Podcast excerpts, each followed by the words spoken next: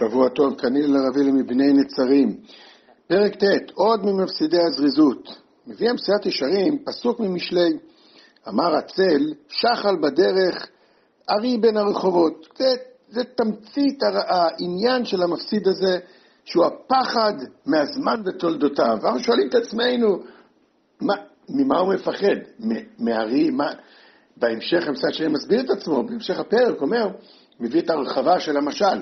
אמרו לעצל רבך בעיר, הוא אומר, מקרא אני מן האריות שבדרך. דמיינו לעצמכם, אדם יושב בבית, אשתו שואלת אותו, נו, למה אתה לא הולך למנחה? אז הוא אומר, לא, אני מפחד, יש אריה בדרך, אני יודע, יטרוף אותי, תסתכל עליו, תתקשר מיד, ל, איך זה נקרא, ערן, או לפסיכולוג של המשפחה, מה, הוא השתגע לגמרי, איזה אריה. אלא מה, שצריך להבין כמובן, ש, שמדובר בתקופה שיש אריות בארץ ישראל ודובים, כלומר, אם היינו ממשילים את זה יותר טוב אולי, לא ארי בדרך, אלא כלב נושך. טוב, כלב נושך זה גם כן היום קצת קשה לתפוס את זה, נכון? אבל בואו נביא דוגמה יותר אה, חריפה. בזמנו, כשגרו בנצרים, אז כדי להגיע לנצרים היה צריך לנסוע במשוריינים.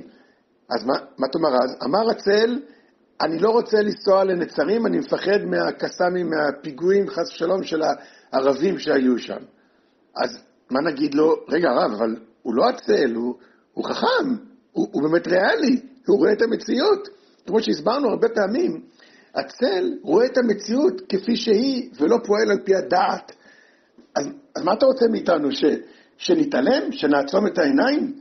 המשרד שלו מביא עוד פסוק, מהנביא, מישעיהו, זה גמרא בברכות ס', פחדו בציון חטאים, אחזה רעדה חנפים. על מה מדובר שם? אומר המצודות, לא ראיתי את כל הפרק, המצודות אומר, מדובר על מלחמה שאשור יגיע להילחם ב- ב- בישראל, ואז על זה הנביא אומר, פחדו בציון חטאים. אז בואו קצת נעשה מזה דרמה ונבין מה מדובר.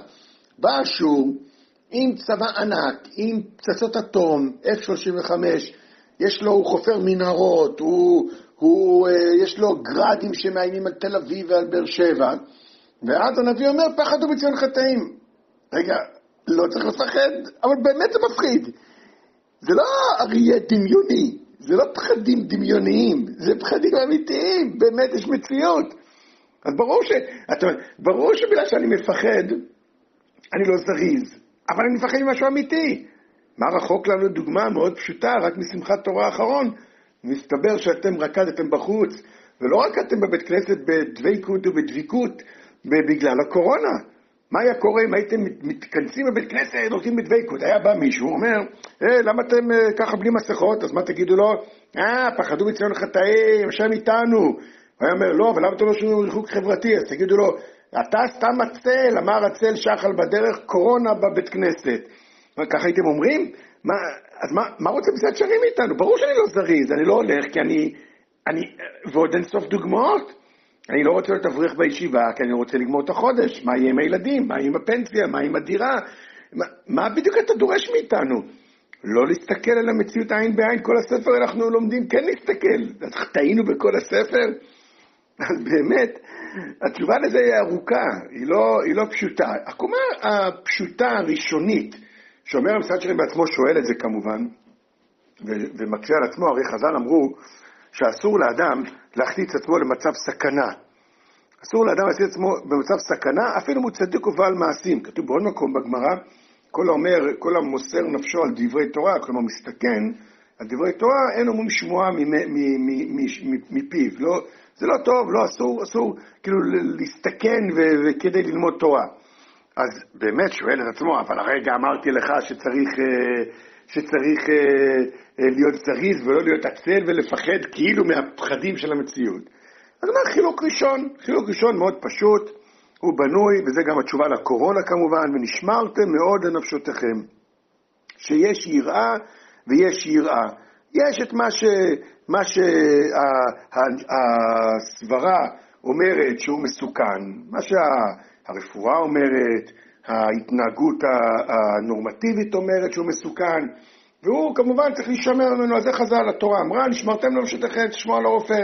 הרפואה אומרת שקורונה זה מסוכן, הוחלט על ידי רוב הרופאים, אז אה, צריך להיזהר מזה. יבוא מישהו יגיד, אה, אני דוגמה אולי שתאתגר את השומעים, אה, חיצוני מסוכן, יגרום לאוטיזם. לא יודע, אני לא, לא יודע, אולי, לא יודע, לא מכיר את המחקרים, אבל אם רוב הרפואה אומרת שלא כך, אז לא צריך לחוש ליחיד, זה כבר אה, פחד מוגזם, נקרא לזה. זה פשוט אולי. אבל כשמעיינים בשאלה, זה אולי עונה על קורונה ועל עניינים רפואיים פשוטים, אבל כשזה מגיע לאנשים יותר מורכבים, שאלות יותר מורכבות, לגור בנצרים, להיות אברך בישיבה, להוריד במשרה כדי ללמוד תורה, כבר דיברנו על זה כמה פעמים, ואולי צריך לחזור על זה פה, פה כבר, צריך יותר דיוק, איך בדיוק להגדיר את זה, כי גם שם, דרך אגב, אם אני אשאל הרבה מהאנשים, יגידו, אל תלמד בישיבה, זה מסוכן, לא יהיה לך פנסיה, לא יהיה לך איך לחתן את הילדים, אל תוריד במשרה בשביל לימוד תורה, זה סתם בזבוז זמן, עדיף שתעבוד, כי אתה לא יודע מה יהיה בעתיד, יקרה זה... איך בדיוק מכריעים את הדבר הזה? פה זה כבר יותר מורכב מאשר הרפואה, חוקים מדעיים מדויקים. פה זה כבר לא בדיוק מדעי ומדויק, להתעלם או להתחשב, כיצד מיישבים את הדבר. את זה נראה בפעם הבאה. כל טוב ושבוע טוב.